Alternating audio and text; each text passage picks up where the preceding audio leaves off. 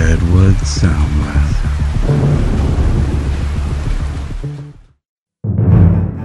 Doc says I have to quit baseball. Why? Some mistakes I guess we never stop paying for. The girl on the train. Yes.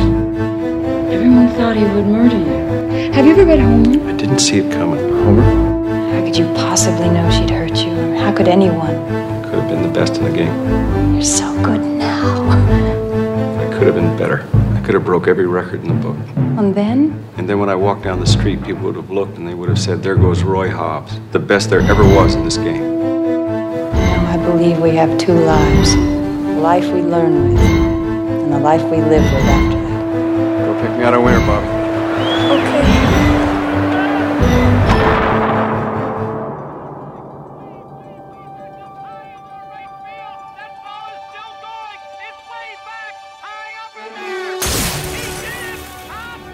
Reel is finished. The house lights are up. It's time to examine the natural as the final part of our ongoing series about bench warmers elevated to greatness. This is Fields of Glory, and I'm Biggs. and I am Aaron. And Biggs, the best thing I can say about The Natural, as far as this project is concerned, is that it is better than Kingpin. At least I thought it was better than Kingpin. And then I thought to myself, Kingpin doesn't take itself seriously, though. And this movie takes itself seriously. And to me, that could be a reason that I would put Kingpin in front of this movie. That is where it is at. And if anyone is listening to this show, they know that I didn't like Kingpin very much. I appreciate this is supposed to be like Sword in the Stone and the Odyssey and all that. It is like Medusa, man. And this is like, who, by the way, is a grade A badass, but not so much in the ways that she is remembered in terms of the legacies of women in popular media. God, this is a frustrating movie. I, and you know this, and you said this before we hit record. You're like, Aaron probably wasn't going to like this movie very much. And here I am being grumpy about it for all the predictable reasons.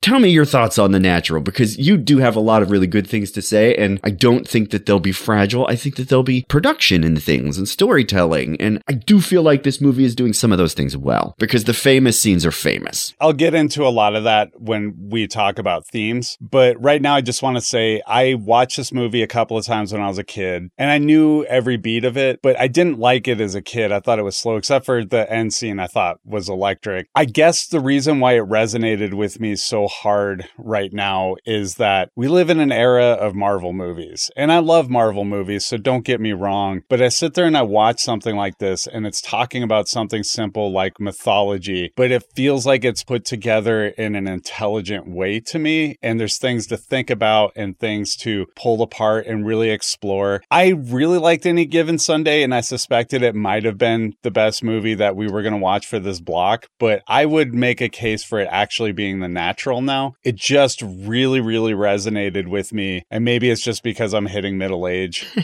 Well, you're not alone. It's a famous classic movie, and everything I could find, everyone talking about it is saying a lot of the same things you are. I know there's problematic things. And of course, that's part of the show is like really diving into it and dissecting it. I mean, it's pulling from old mythology, which essentially means it's going to be misogynistic. I just thought it was a really well made movie that was thoughtful in a way that we don't see in big budget fare anymore. One of the problems I have is we don't see the choices. We miss the part of the movie that I want. We miss the whole middle. This movie shows us he was great once and he's great at the end and um he was always great and I've got a big bone to pick with the fact that I feel like baseball is hard and should be harder for old Hobbs here, but everything you said about myth, everything you said about all those forms of storytelling and the beauty of the movie and all of that, this movie made me think of A River Runs Through It. Interesting because I hate that movie. See, and I think we could say all of the same things that I'm that we're going to say about this movie about that movie because they're contemporaries in a lot of ways. But the one thing that I love about that movie is that you know, for the sake of people that grew up in a place and do the thing, I feel like if you love the mythology of fishing and family, the intersection there is what that movie is about. And The Natural gives us this guy struck out the whammer, shot by a lady, boo,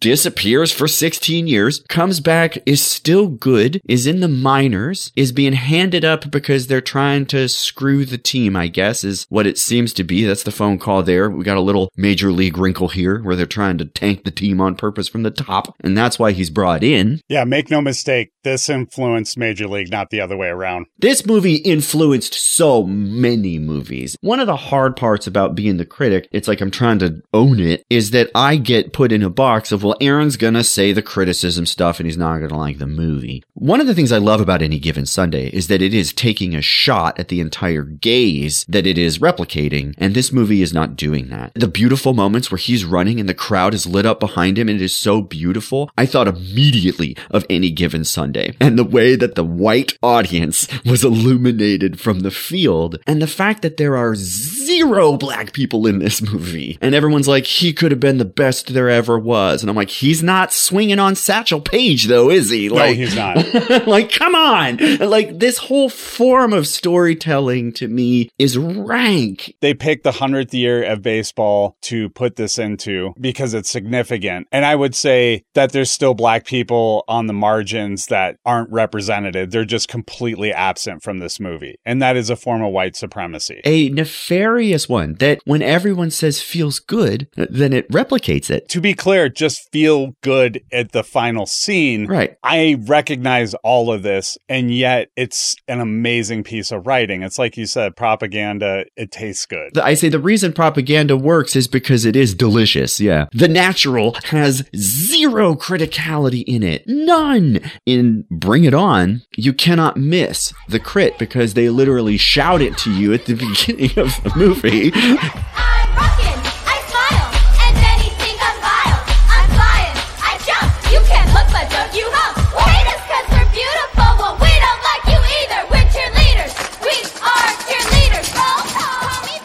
the gaze is screwing everything up and it's literally replicating that gaze we said because of how it's shot. And I feel like I am a big fan of a movie that fails when it comes to gaze replication because that is what Hollywood is built to do. And that is structurally, it's the same people telling the stories, I feel like. But if we have that little angle of a crit, then it's a little better. And we're spending too much time in this on the top. When it starts with the boy playing baseball with his dad in the, the grass field and then this guy going to strike out the whammer, I'm like, this movie could be really good. Up until that point, literally until the dude gets shot, I'm willing to overlook the fact that Robert Redford is way too old to be calling people Mister. Hey, mister. Okay, I want to ask you a funny question. First off, and I don't want you to look this up. I just want you to answer. How old do you think Robert Redford is in this movie? Keep in mind he's playing a 19 year old and a 35 year old. Before I looked anything up, I told Kate the dude is in his 40s and he's playing a teenager. Am I am I right? Let's put a number to it. What do you think? Six, 46, 48. Okay. How old do you think Wilford Brimley is? 32. No, for real. How, how old do you think Wilford Brimley is? Wilford Brimley, in my generation's eyes, permanently looks like 67, 65. Yes, he does. Yeah. He was born 65 for sure. Uh huh. So he's how old in this movie? 49. Yeah. he is one year older than Robert Redford, and they could not look more different. That's why he looks at him the way he does throughout this movie. That's what he's really bitter about. Um, No, Red, my ma urged me to get out of this game when I was a kid. She pleaded with me. Now look at me. Brad Pitt looks so much like Robert Redford in this movie. There are so many moments where Robert Redford makes these little aw shucks apologetic things where I see like why people have made this comparison. And to be honest, this is one of the first Robert Redford movies that I've ever actually watched. He came on the screen and I started watching this guy. I'm like, I see why everybody loves him. I see why he's generational. I found a fascinating article that we're not going to spend any more time talking about than this, uh, which I did read that's really good. It's by Julie Lobalzo Wright. The All American Golden Boy, Robert Redford, blonde hair, and masculinity in Hollywood. She talks about how Robert Redford is one of the few blonde male leads in Hollywood, how blondness does not perform the same idealization for masculinity that it does for femininity. This is because of generations of sexualizing women and the bimbo trope that we've talked about, which emerges later. But the point that she's making is that Robert Redford makes a career for himself in being this kind of golden boy. And I see it in this movie. I can see that in, in all of its glory. But he's flat, isn't he? Doesn't he feel kind of flat? Does he have a big emotional arc? It's knowing the acting styles and the schools they come from. Like he breaks out in the 70s. He is a 70s guy. He's a good looking 70s guy, but it's also a time when movies are looking inward and they're trying to portray that on screen. Now, you're also talking about a person who was regularly directing films and decided to not direct this because he was starting Sundance. Yeah. And so when you talk about the legacy of Robert Redford, we still look at him him as a movie star because he's still alive. But when you talk like 20 years from now, all anybody's going to remember about him is that he started Sundance. I mean, he really, really, really has carried the torch for independent cinema. And before we get to it, because we always hit this at some point, you're going to talk about the box office numbers. This rejuvenated sports movies, but when you look at it, it didn't double its budget. And traditionally, we would talk about how that's a failure. This is an independent film, which means they didn't do this mass marketing that a lot of the big companies did. And so what happened was he made his money back and he made enough money to make two more movies. That's an absolute success for him. And he was able to fund Sundance using this as well. I read it was the first TriStar picture film made and the second one released, and they were worried it was a sports movie, so they released it second. And it did five million for, you know, your first picture ever as a studio. This blew my mind. The TriStar Pictures logo of the triangle with the horse jumping over it, people will know it by the sound.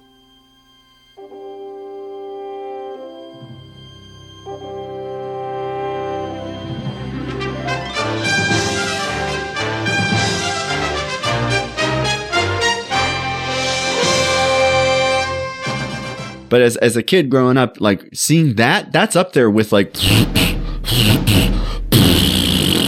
and. You know, 20th Century Fox is running laps around TriStar Pictures. This, there are they're a juggernaut on the scene, and TriStars is like, we have a sports movie. that you know speaks to the, the real argument you're making, which is that Redford he gave gravitas to studios that didn't have it in the first place, and that's kind of a big part of his career. You know, this movie launched a studio that that did a lot of films that you know the generation watched, and spending 28 million and opening on 5 million, that's not good. But the worldwide gross was 47.9, and Biggs's point is like that's not a success. But if you're TriStar Pictures, your money has come back. We spent 5 million that we definitely did not have when we started this movie. That's not a success in the traditional Yeah. terms that we talk about. When you actually look at the conditions in which this was released, that's a home run. 20th Century Fox looks at these numbers and they're like, never again. This is a waste of our money. And TriStar Pictures at the time is like, we are here. Let's go. Let's get to the tail of the tape. Roy Hobbs is a child playing baseball with his father, who tells him that he's a natural, but it's not enough. His father dies of a heart attack next to a tree which is struck by lightning. Roy makes his bat Wonder Boy from the wood of the trunk and burns a lightning bolt onto it. At age 19, he has a tender night with his girlfriend Iris and then travels towards Chicago for a tryout with the Cubs. He meets legendary baseball player The Whammer, sports writer Max Mercy, and a woman in black named Harriet Bird. They stop at a carnival and a bet is made whether Hobbs can strike out the Whammer with three pitches. To everyone's amazement, Hobbs does. Roy meets back up with Bird and avoids answering when she asks if he has a girlfriend. She invites him to her hotel room and asks if he's really the best that ever was. Hobbs said yes, and she shoots him and then commits suicide. Everyone's like, she's going around killing the best ever. And I'm like, wow. Hobbs is a rookie with the New York Knights 16 years later. The manager, Pop Fisher, is angry that a 35 year old was signed. He suspects that the judge is trying to fall short of winning the pennant to avoid Fisher's minority ownership stake. At the train station, he's like, what are we doing now, mister? And I'm like, weird. This is so weird. Weeks later, Hobbs is hitting home run after home run in batting practice with Wonder Boy. Fisher has the bat weighed to make sure it's of legal specifications. Later, he throws Hobbs into a game as a pinch hitter and tells him to knock the cover off the ball. That is literally what he does. The bat boy, Bobby Savoy, admires Wonder Boy. Roy says he'll help him make his own bat. Hobbs becomes an instant sensation, and the Knights hit a winning streak. The judge offers Roy $5,000 to tank. He refuses. Meanwhile, Mercy can't figure out where he's seen Hobbs. He suddenly remembers him and takes Hobbs to dinner with a bookie named Gus Sands and Fisher's niece, Memo Paris, who is dating his teammate Bump. The next game, Bump dies crashing through a wall. Memo and Hobbs start dating, and Fisher warns him that she's a jinx. Hobbs plays poorly, and the Knights fall into a slump. Finally, at the game, Hobbs sees Iris dressed in white. He knocks the ball through the scoreboard clock. He takes her to a diner, and she tells him that she has a teenage son whose father lives in New.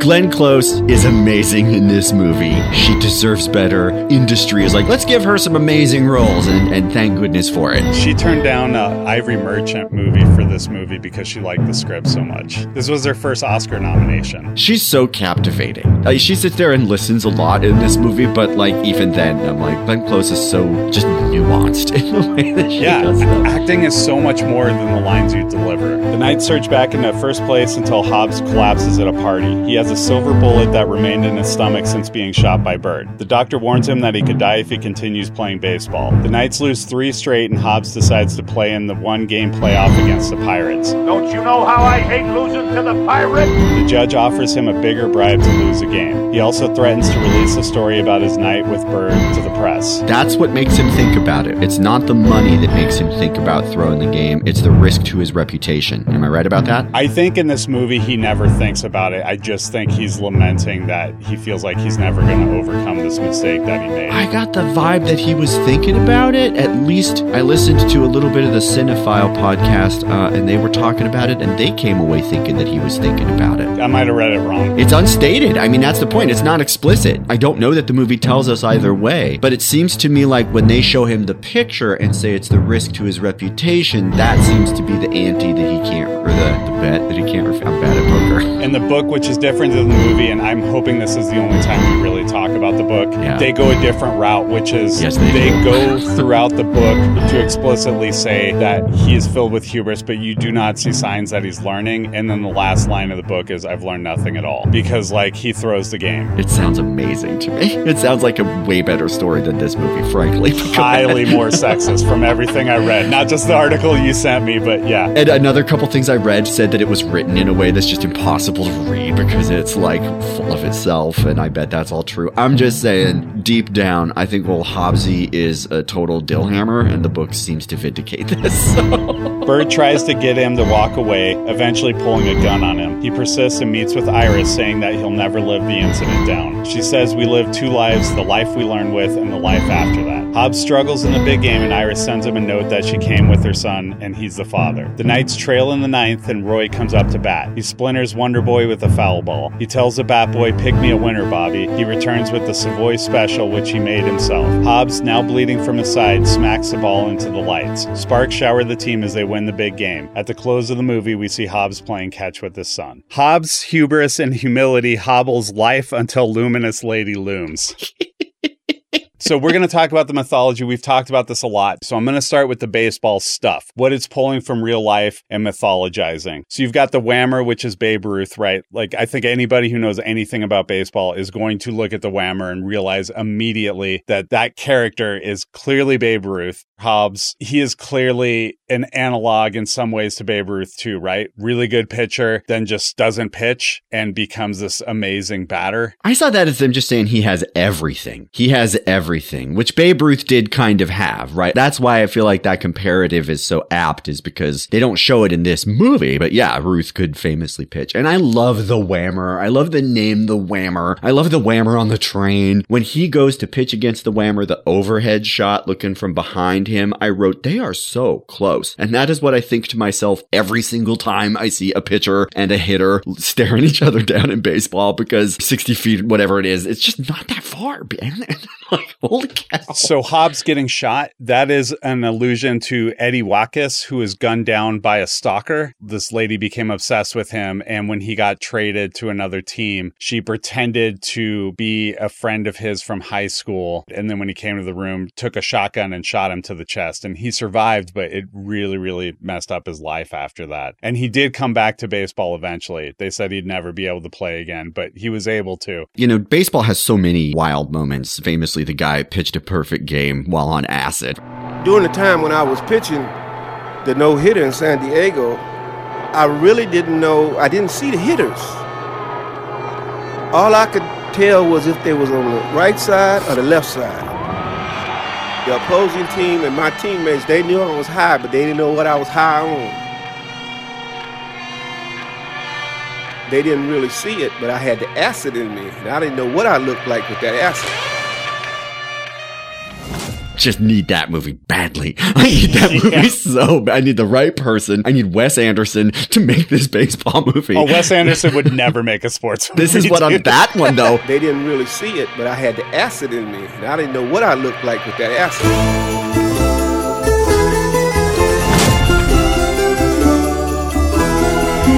I had lost all concept of time. he could maybe make that one. I'm just saying. Why not just make the whole movie an acid trip through a perfect game of baseball? That sounds like fun. It's not the fact that it never did happen. It's the way that the story tells it. It turns her into someone going around killing the best that there ever was. Yeah, right. It's mythologizing it. It's it's making it something bigger than it actually was. Have you ever read Homer? That's exactly what this movie is intending to do. But it is doing it on a redundant trope of misogyny, right? You could have your femme fatale piece with just the story itself, but she's got to be a serial killer killing the best that there ever was. Those are two huge steps that I'm like, why? And it is never explained. I want her movie. I want her movie. uh, so shoeless Joe Jackson was paid to lose the World Series with the White Sox, Yeah. and he had a bat that he always used called Black Betsy. So Yeah. they borrow elements from that. Uh, Rodney McCray, who was constantly hurting himself, hitting the outfielder wall, and then eventually crashed through it. So that's a highlight that still shows up on baseball from time to time. He did not die. That's where they make it bigger. It was like this one moment where I'm like, is this a cynical movie? And then it was like, oh, anyway, back to the sap. I was like, no, never mind. I don't think it's cynical.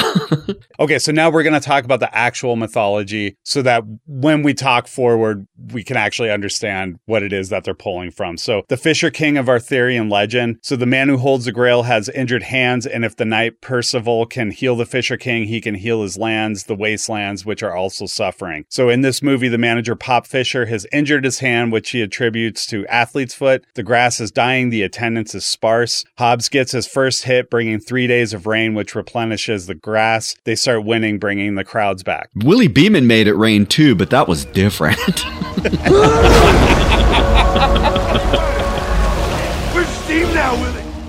More Arthurian legend says that when Arthur extracted the sword from the stone, he became the rightful king. Years later, it was broken in combat. That is when he got Excalibur from the Lady of the Lake. Sorry, but strange women laying around in ponds distributing swords is just no basis for a system of government, and it's not a way to build your roster. I waited all week to make that joke.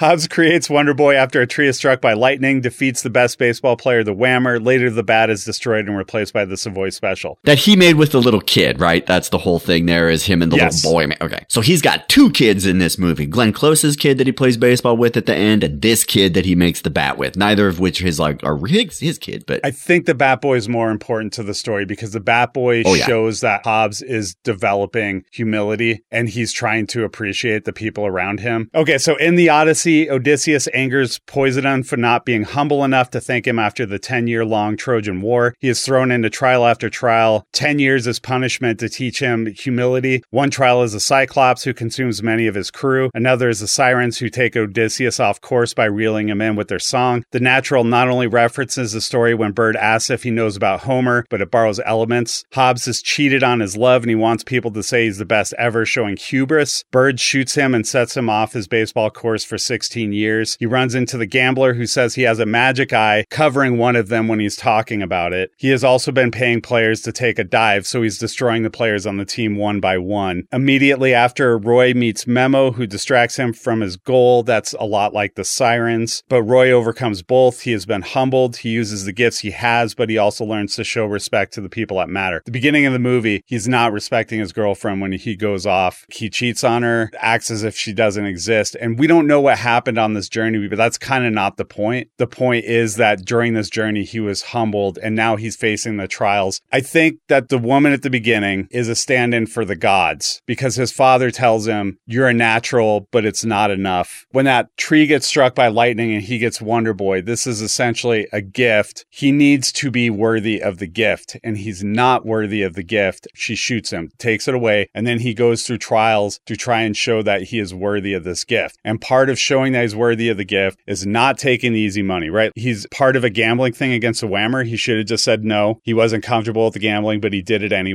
He runs off with a woman cheating on somebody. He's taking his gift for granted and just wanting to be the best and not thinking about what it means to be a good person while you're on the way to being the best. Memo, kind of short for memory, right? Like she remembers him, she thinks, when they're in the hotel room. And it's because, once again, she is like the god, which takes many, many forms. And so she's tempting him again. When it doesn't quite work, she like points a gun at him, but he just takes it from her and says, I do remember you. In other words, like he remembers what happened and he has corrected how he is going through his life. So I know you have a lot to say. I unleash you.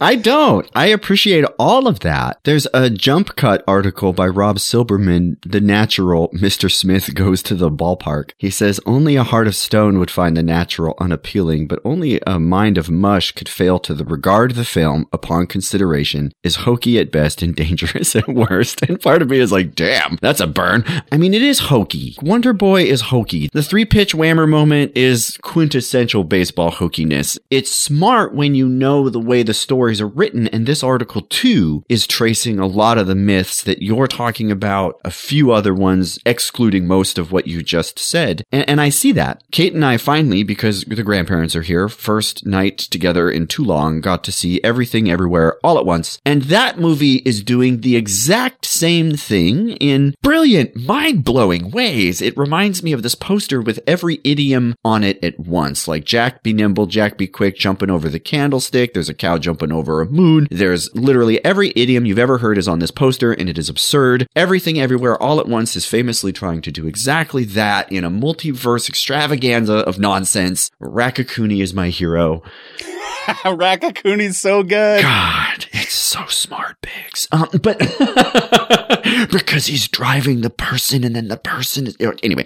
Um, And th- and this, by the way, this is part of what I'm talking about with the marvelization of things. Yeah. is that like this movie is made by A24, this independent thing, and A24 breaks out by having a lot of things into Sundance. That's kind Yeah. of my point with Redford, where Yeah, his legacy really should be is like giving the power back to filmmakers to be able to make things like that that make you think, that make you feel. It's so incredible. And if you haven't seen dear listener, find the time. Don't be distracted. Watch it. You will think thoughts. That's for sure. You'll wonder about hot dogs. The problem with the natural is that it is mostly with the kind of selection and orientation where I don't see the growth that you see. I do think it is safe to say that he gambles uh, on the whammer thing and kind of regrets it because it's too much money, but I don't know that he ever regrets it. I think that he doesn't like being told he can't do it and he's like, I can do it and I'm not afraid of you. And it, it was a David versus Goliath moment more than a person who went the wrong way and made the wrong choice. Or at the very least, it's both. But I, I just disagree with you there because like he is not comfortable with the gambling and he says that. He just says, he literally says, Mister, it's a lot of money. Are you okay with it? You come by that money hard, is what he says. Right, but that's my point. There's somebody who's taking him to this tryout and he's already putting him into a sketchy situation and he just goes along with it. I don't know. I don't know that it's that sketchy of a situation. I think it's pretty reasonable that if the greatest guy ever is talking trash to your pitcher, you could put a little money on the table to see if he would take a couple pitches. But Is gambling legal there? you know, like whether it's legal or illegal is kind of beside the point for like the moral tale. It's part of the point. Like you bring in Oh, money. come on, man. Bootlegging is like glorified in our country forever, and gambling is right there with it. you bring in money into sports, it complicates everything and makes stuff. Of course it does, ever but more the legacy is far more complex than if he was throwing the game at the beginning and he did that, that would be a major moral failure that would have to be overcome. His dad says your ability isn't good enough. You have to work for it. If he goes up there, one pitches the whammer and the whammer whams the ball because that is what he does for a living, then that would have been the moral failure. The moral failure that I see, he sleeps with a lady. And yeah, maybe she's married or whatever. We get that whole point. He's got Iris back at home and he doesn't talk about her and they kiss in the flickering light between morality and immorality. Somebody wrote, and I think you got me thinking when it comes to the lights and how they work in this movie. Yeah, I, I talked about how dark and light, like this is very much binary in the way that they're showing everything. Like all the characters who are ill intent are in the shadows. They're wearing black. When Hobbs is making a bad decision, he's wearing black somewhere on I him. think it is that this is a good example because it's the black and white legacies of binarism that to me are kind of part of the problem with men and women, with the hero and everyone else. I don't see a complex Robert Redford. I see a guy who was great then, who's great now, who was overlooked then, who's overlooked now, who had a girl then, who has a girl now, who got shot by a lady that he maybe shouldn't have kissed. It is about his humility. It's not about his ability to play. We are so used to in sports movies watching people level up, level up, level up. This movie is not interested in that. It doesn't care about that. It's not the point of it. Is the lesson that Robert Redford should not want to be the best there ever was? Is that the lesson? No, it's because he's only interested in being the best that ever was, and he's not thinking about the things around him. He's not thinking about how he's gambling or, or like being complicit in it. He's not thinking about hurting people back home. And that's what his father was trying to tell him. You don't realize that at the beginning of the movie, but when you go through, it's not enough to have this talent because, like, you have to be a humble human being on top of it. This is really cool because I feel like this is very similar to one of the big threads in Any Given Sunday. This is the line that Al Pacino is giving Willie Beamen at the dinner, whereas Any Given Sunday succeeds in predictable ways that I would say are historically anti-black at being like he's too full of himself and he needs to focus on this. This movie for me, I didn't see, maybe I'm just missing the point and maybe I'm bad at watching movies and I own all of that. But I saw a guy who wanted nothing. He wanted nothing except to be seen as great at what he did, and that is seen as humble. He doesn't want to win a big game. He doesn't want to be a champion. He doesn't want to make money. He just wants people to respect him when he walks down the street. I want people to look at me and say, there goes the greatest that ever was. And I don't see that as a failure at any point in the movie. At the end, when, when Glenn Close asks him the same question, she almost says, is that all? And before the woman is like, is that all? There's nothing more glorious. And that's the temptation out there. And he's like, no, I reject that glory. I just want to be the best. I just want people to respect me. And so that's how I saw him rejecting that from the very beginning. And at the end, when she's like, you know, why? And he's like, well, I wanted people to look at me and, and say, there goes the greatest. I don't feel like he's learned anything at that point. I feel like he's, he's like, I literally was the greatest ever and I never got my chance because I got shot by a lady. I, if I'm being honest, I think you're bringing a perspective to it that's just not in the movie. Very that, possible. Like, I don't think he's going in there with the chip on his shoulder. Only thing he wanted was to walk down the street and have people say, "There's the greatest player that ever was." Uh-huh. That's all he wants. That's all he's working towards. It is almost like a psychopath. If you just make that like, "I only want to be the greatest," and like you murder people to get there or whatever, then we see it very plainly because it's a movie and movies tend to go big. But this is not going big. This is going small. It's going real small. Where it's going big is on how glorious this guy is. Yes. It's going big on he can strike out the whammer. It's going big on he, the tree got struck by lightning and he made the bat himself. And but we don't see the hard work, the perseverance. We don't see him farm. the point is that like he doesn't have to do hard work to be that good. It's about being humble. My point is the movie is making him one dimensional from the very beginning. I never see any arrogance. I never see the point where he turns the corner. At the end of the movie, he hits the ball again when he's supposed to. And it's because he decides to be a better dad to Glenn Close's kid or that Glenn Close's kid is there watching him. So as we said that Bird and Memo are basically a god who's like putting him through these trials. Yeah. Glenn Close's character is also a god who's helping him through these trials. These are the fates. Yeah, it is. Literally everybody in this is an archetype. It's the selection of the archetypes and the contours of the archetypes and the histories of these selections and contours to me that makes this movie far less critical than what I'm hearing from you. I agree with you on that front. I just think you're missing the subtle things in this movie because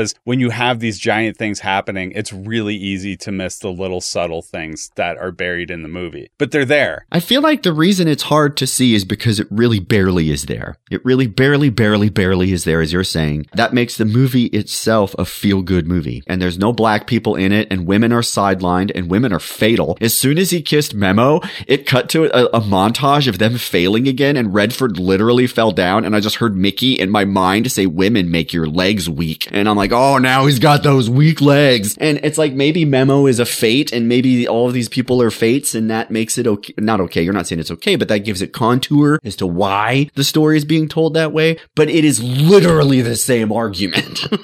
These are all criticisms I do welcome. I'm just, when we're talking about the story, this is where we battle the most often because I think I see story differently than you do. But I think everything you just said is true. Like, I agree with you implicitly. And I think that these archetypes are problematic. I am not trying to bury the lead on that, which is why, for standpoint, we've got imperfect man with perfect bat strives for perfection. Let's talk about this in a little more depth about a lot of the standpoint stuff that you're seeing. I would say the title should be Perfect Man with Perfect Bat Strives for Perfection because that's what I saw from the beginning. And I think that's echoing the prior conversation.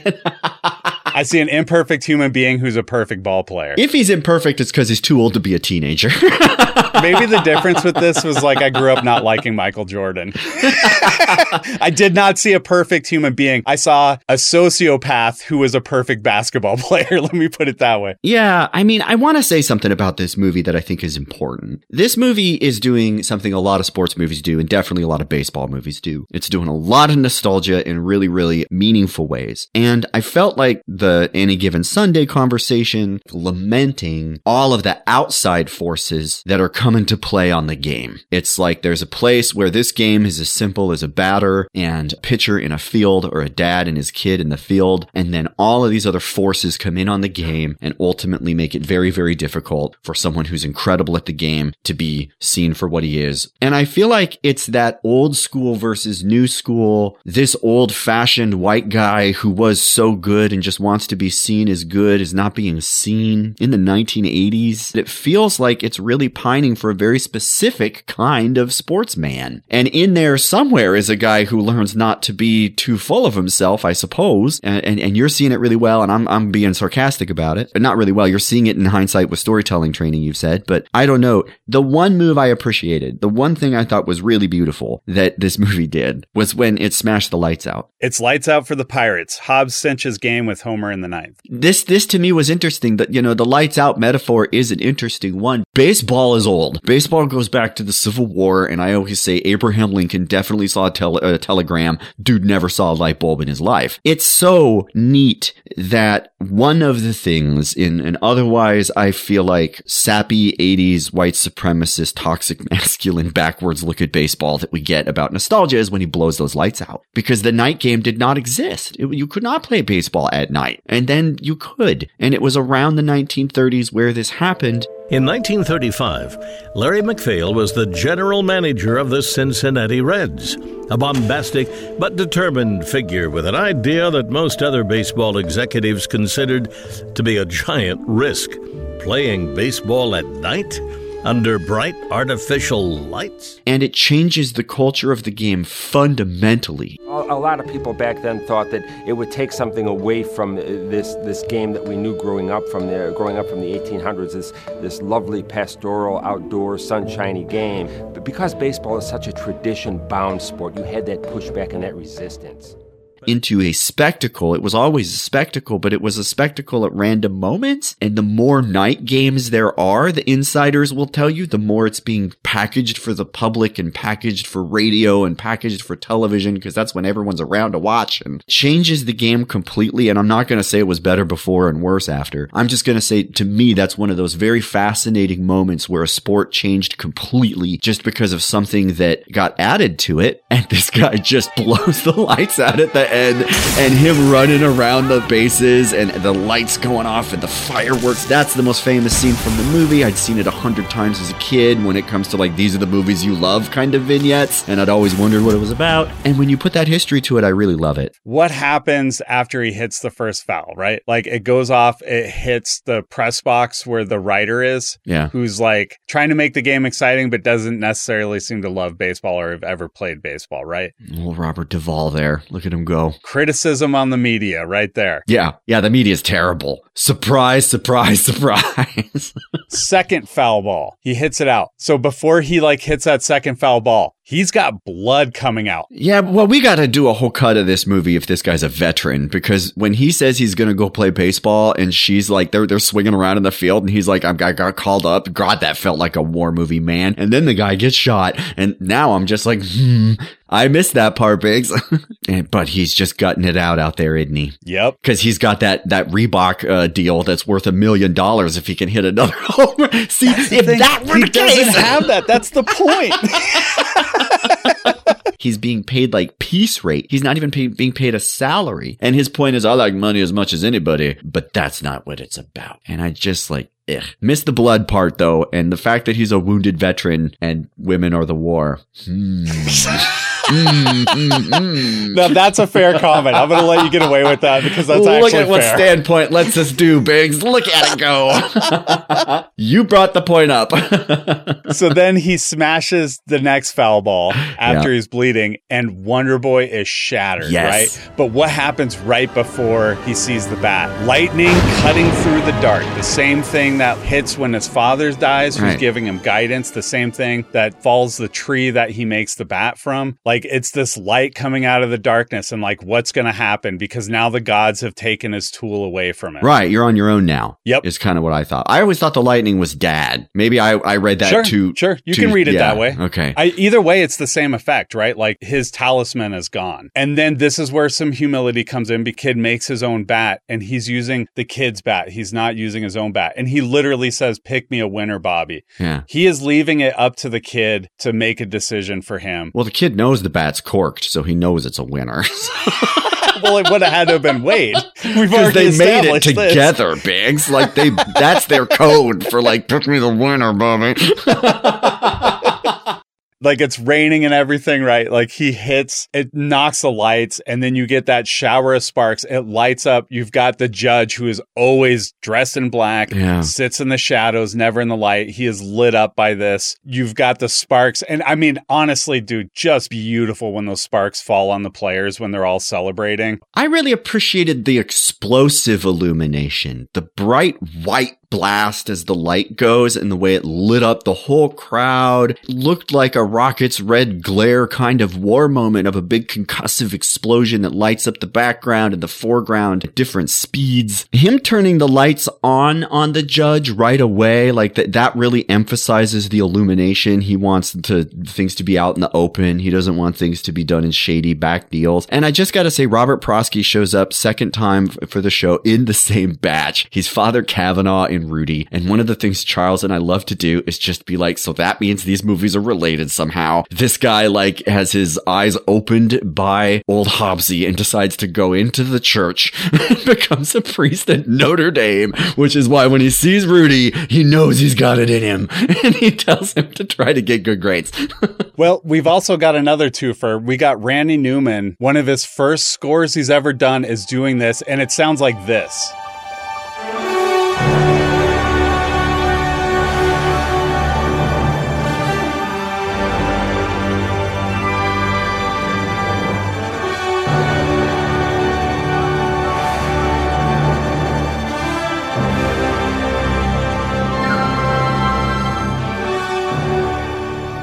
It's why you get Randy Newman doing a lead song in Major League. Honestly, you're already associating him with a big baseball movie. Like, I think that's a slam dunk. You I know? loved this note from you, Biggs, and it is so fascinating to me because, you know, I was talking to Kate about the Cuyahoga River song again. My parents are in town. We're listening to it uh, to talk about Cleveland and how many times the river caught fire. And uh, we play the song. Sounds like this. There's a red moon rising on the Cuyahoga River, rolling into Cleveland to the lake. Kate is like every Randy Newman song sounds like Randy Newman.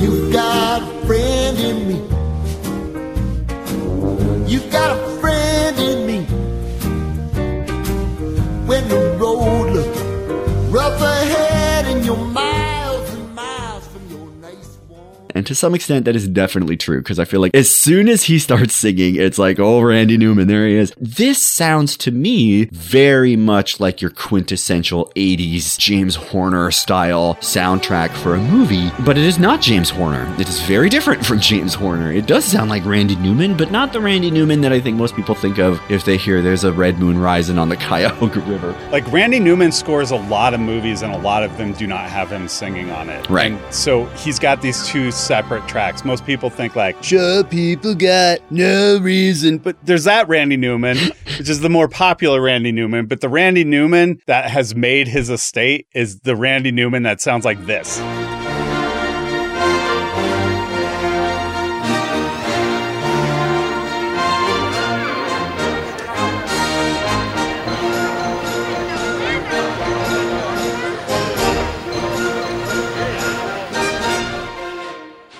He's such a fascinating composer. We could spend quite a bit of time on him. And I do think we're going to return to him in the batch episode, Biggs. I sent this to you and we didn't have much time, but we will get to it in the batch episode, which folks can find if they uh, contribute to the old Patreon there. It's something we're going to have. The article uh, is called The Best There Ever Was in the Game Musical Mythopoesis and Heroism in Film Scores of Recent Sports Movies. Timothy E. Scheurer describes how Hoosiers, The Natural, and Rudy, two movies that we watched in this batch uh, with Hoosiers, how the soundtracks kind of work together to embody a hero showing key aspects of the American dream and the American myth of success who is able to regenerate his community through heroic achievement. We'll be right back with Fields of Glory after a quick word from our sponsors. Hey listener, this is Aaron from Fields of Glory, and I'm sitting here with my co-host Biggs, and we want to tell you that if you've just not gotten enough of all of the wonderful ideas that he and I have to share about movies, have not gotten enough of us talking to people that we know to access their wonderful ideas about movies and other things, well, good news for you, we have a Patreon. We have a place that you can go to get all sorts of really cool content that you can't find anywhere else. Biggs, you want to tell them all the details about what's on there? Yeah, so we have four batch episodes for every three episodes where we do a theme, we break it down and figure out how all of them are alike. Yeah. We've got five watch alongs to the movies for The Karate Kid, Rudy, The Natural, Kingpin, and A League of Their Own, with a couple of guests sprinkled in there. We've got a Lost Zero episode from the original idea of what we were going to do in the show that we had to scrap because it was far too long. Yeah. We've got expanded episodes for Rocky, Rudy, Any Given Sunday, and He Got Game. We've got a Hot Take, which is a fake sports show that we did back in the day. We've got 11 real roulettes where we picked a movie at random and broke it down. Wild random chaos. We've got an episode of Star Trek versus Star Wars where we were comparing the two franchises. We've got a That's Debatable Superman versus Batman. That's a total of 14 original episodes, 27 altogether with over 28 hours of content. So please check out our Patreon page and get all of it. spanning all sorts of different movies. Biggs and I are interested in sports movies, but we like to talk about other stuff too. There are just so many cool guests. There's so much cool content, and you can find it on our Patreon page. Patreon.com slash Fields of Glory. That's patreon.com slash fields of glory. Go there and make a contribution. We are not wealthy people. We spend lots of time making the content that might have helped you do your dishes or drive somewhere that was not very entertaining or interesting. If you've enjoyed any of our content at all, if you want to find more, patreon.com slash fields of glory.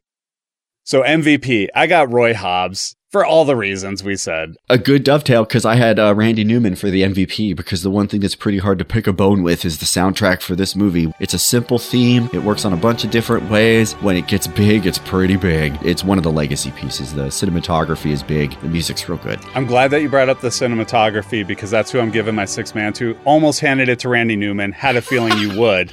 so I went with Caleb Deschanel, the cinematographer. Honestly, those stadium lights, the way that they do that, it's just one of the most beautiful things in cinematic history. I don't think that is a stretch to say. That's literally what I put, and I think it's uh better said than I could say. So there it is. Billy Zabka, Most Outstanding Villain Award. I'm going to go to the judge for trying to tank his own team, and this time no one's pulling off pieces of his clothing to bring the team together to win the pennant. I'm just going to say women. Women in general. Just women. Just stay away from them. Keep your eyes off them. Don't go near them. Women, they'll make you bad at sports. If you find the right values and you work hard enough and you keep your hubris in line, you can get everything you need out of life. Be a good dad. Avoid women. This has been brought to you by sarcasm, and everyone that quotes me on this is going to cut this part out. That's my answer.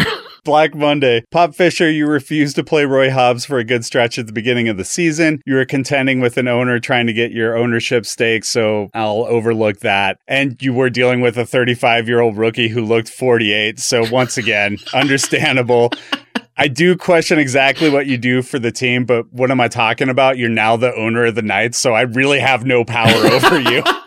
I was going to say, you're kind of burying the lead here on old Pops. He's like literally gambling stakes in the team on the performance of the team. And sure, he's trying to like motivate himself to do better, but that seems like a conflict of interest to me. I don't know.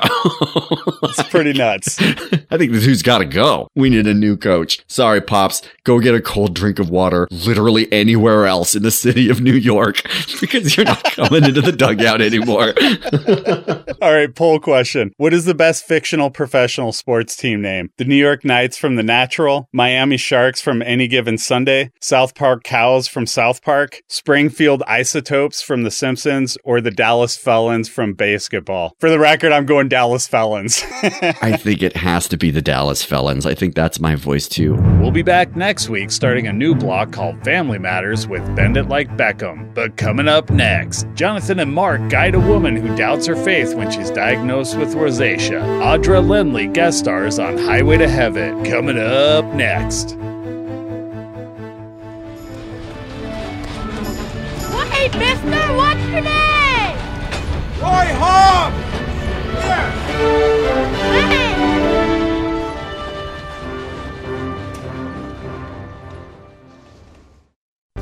Check out all the podcasts brought to you by Redwood Sound Labs. Finally, a podcast that's dedicated to talking about your favorite sports movies. Whether you want to hear a breakdown of the plot, arguments about who's the MVP of the film, or crit and lit about it, you'll find it all on Fields of Glory. Listen to the show that will help you live a better life with your beloved pets. It handles topics like proper food, nutrition, positive reinforcement training, and more. Certified dog behavior consultant Charlotte Peltz welcomes your pet concerns and questions in the podcast Living with Your Dog.